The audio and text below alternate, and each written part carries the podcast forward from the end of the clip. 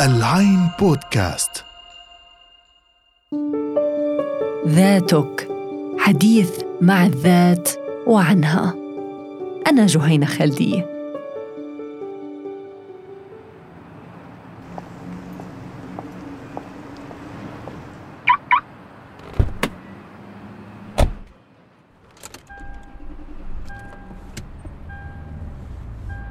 اليوم كان نهار كتير طويل وبنهاية هيك يوم دور على شي مميز اسمعه بالسيارة. رايق بس ممكن يشغل لي أفكاري. حتى أطلع من مود يوم ما كان يخلص. وبنفس الوقت يسعفني لأوصل على البيت وأقطع مساحة ساعة وشوي على الطريق السريع. ما لقيت حالي مسيفة أي بودكاست بحاكي مزاج اللحظة. عدت إلى قديمنا وحبيبنا الراديو اللي صراحة ما بتذكر أمتى آخر مرة وصلته بالسيارة.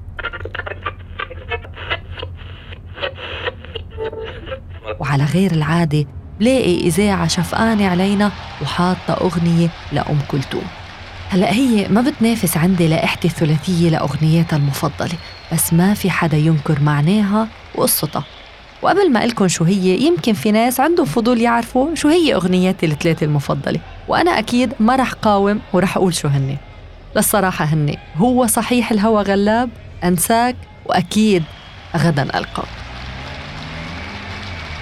أما أغنية الإذاعة فكانت يا ظلمني.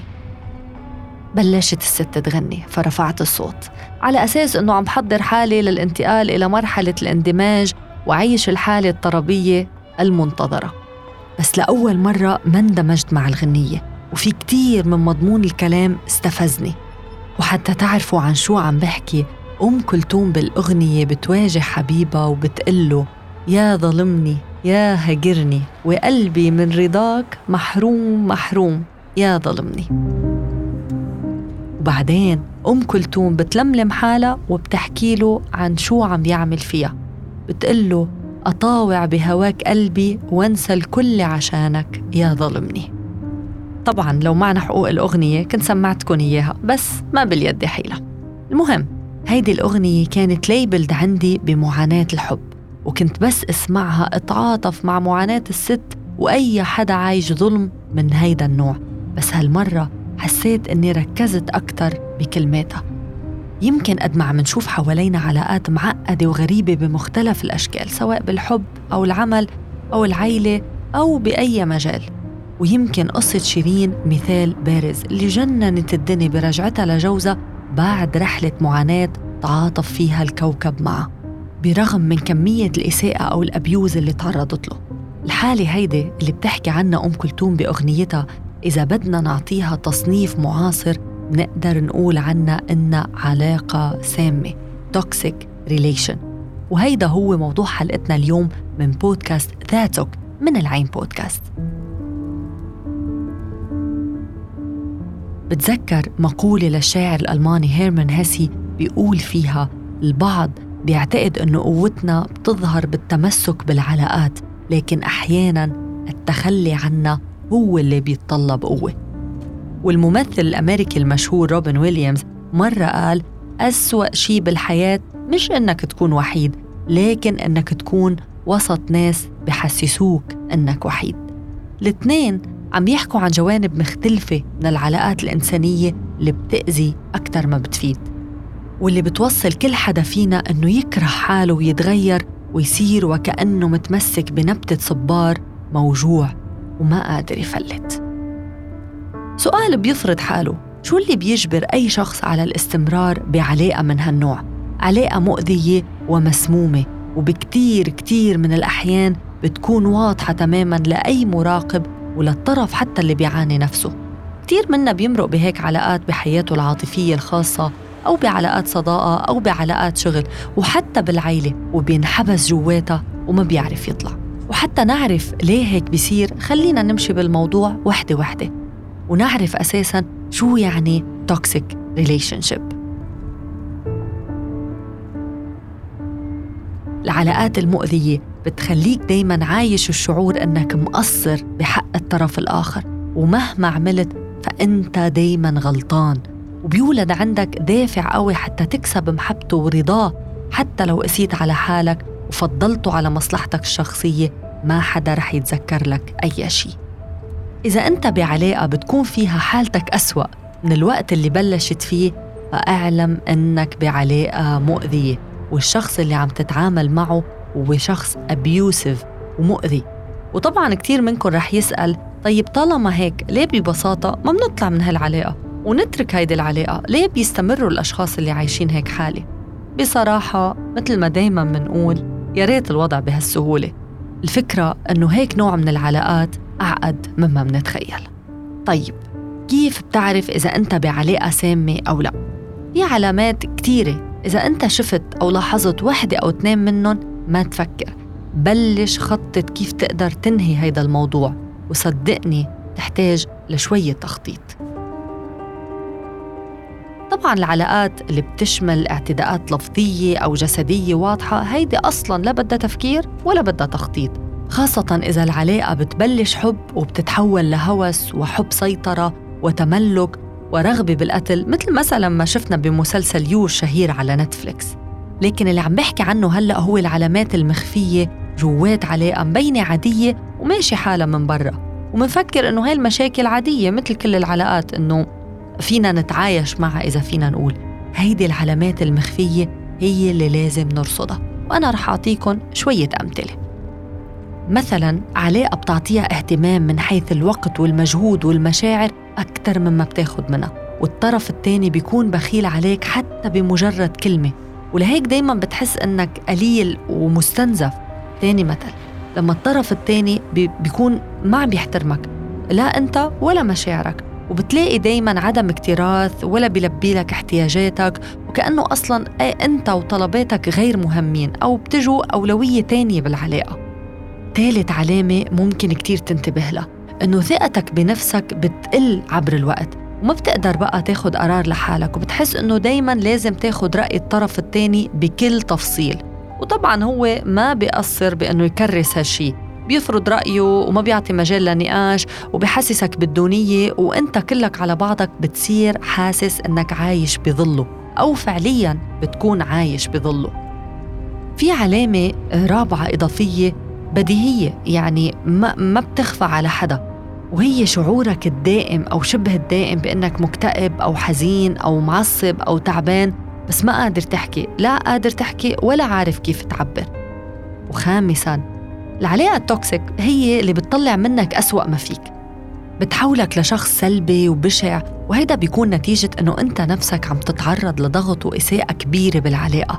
ولا إرادياً بتحاول تعكس هيدي الإساءات على أشخاص تانيين حواليك هن ما إلهم ذنب بالأساس.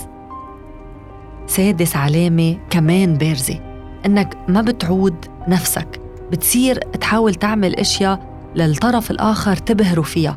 أشياء منا ما بتشبهك منا ستيلك إذا فينا نقول وما بتكون على طبيعتك.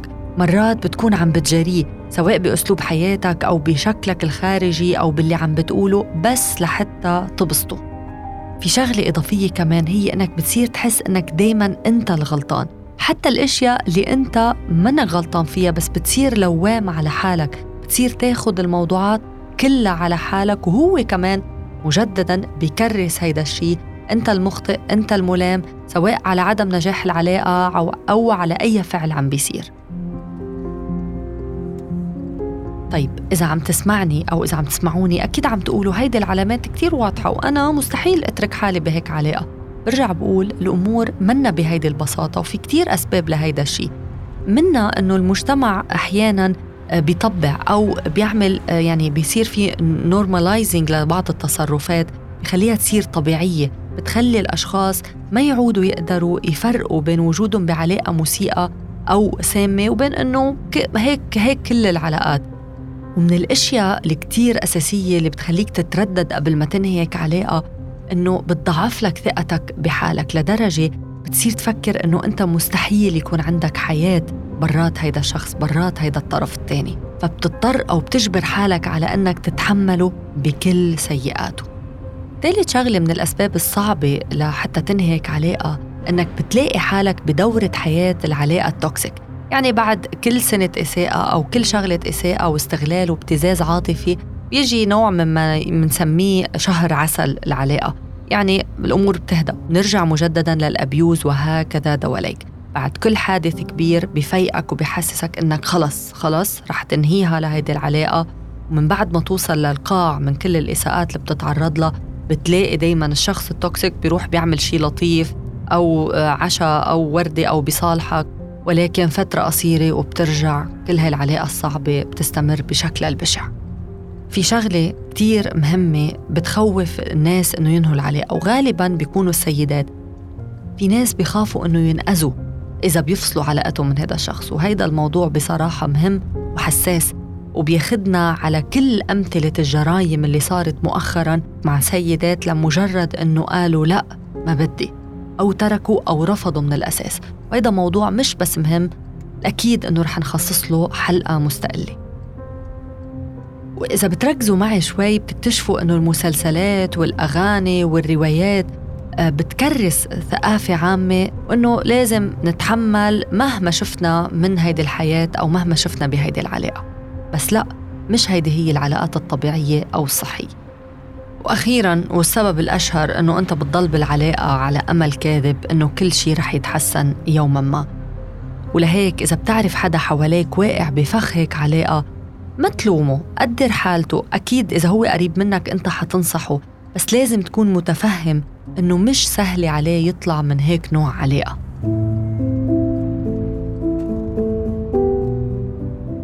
طيب إذا أنت اللي كنت عايش هيك نوع علاقة وأخذت القرار إنه لازم تنجو منها شو لازم تعمل؟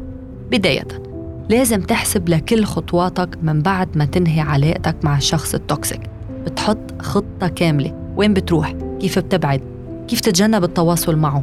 كيف رح تدبر أحوالك المادية إذا أنتم كنتوا مرتبطين مثلا بزواج أو إذا كنتوا أصدقاء وفي بيناتكم أصدقاء مشتركين لازم تفكر بأي جروب من الأصدقاء رح تضحي ولو لفترة معينة آه لأنه كتير مهم أنك ما تترك مجال للصدف آه كيف رح تلتقيه لحتى ما يصير في كر وفر وترجع محاولة تانية وتالتة كتير مهم أنك تقطع التواصل تماما بمجرد أنك تطلع من الباب وتترك العلاقة تخمد بالتدريج حتى تصير وكأنها أصلا ما كانت.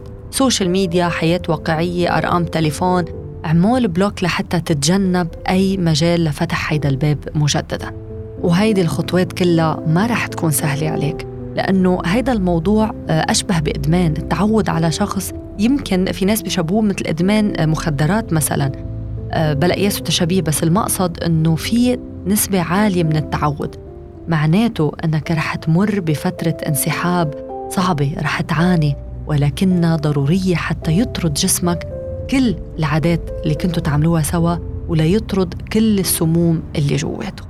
بتمنى لكم علاقات صحية بتستاهلوها بترفعكم وبتسعدكم وبتخليكم تكونوا انتو انتو مش حدا تاني. وهيدي كانت حلقتنا عن ال toxic relationships أو العلاقات السامة من بودكاست ذاتك من العين بودكاست. ما تنسوا تسمعونا على موقعنا العين dot com slash بودكاست وعلى مختلف المنصات. Apple Podcast، SoundCloud، Google، Deezer، Spotify وأنغامي. العين بودكاست تسمع لترى العالم.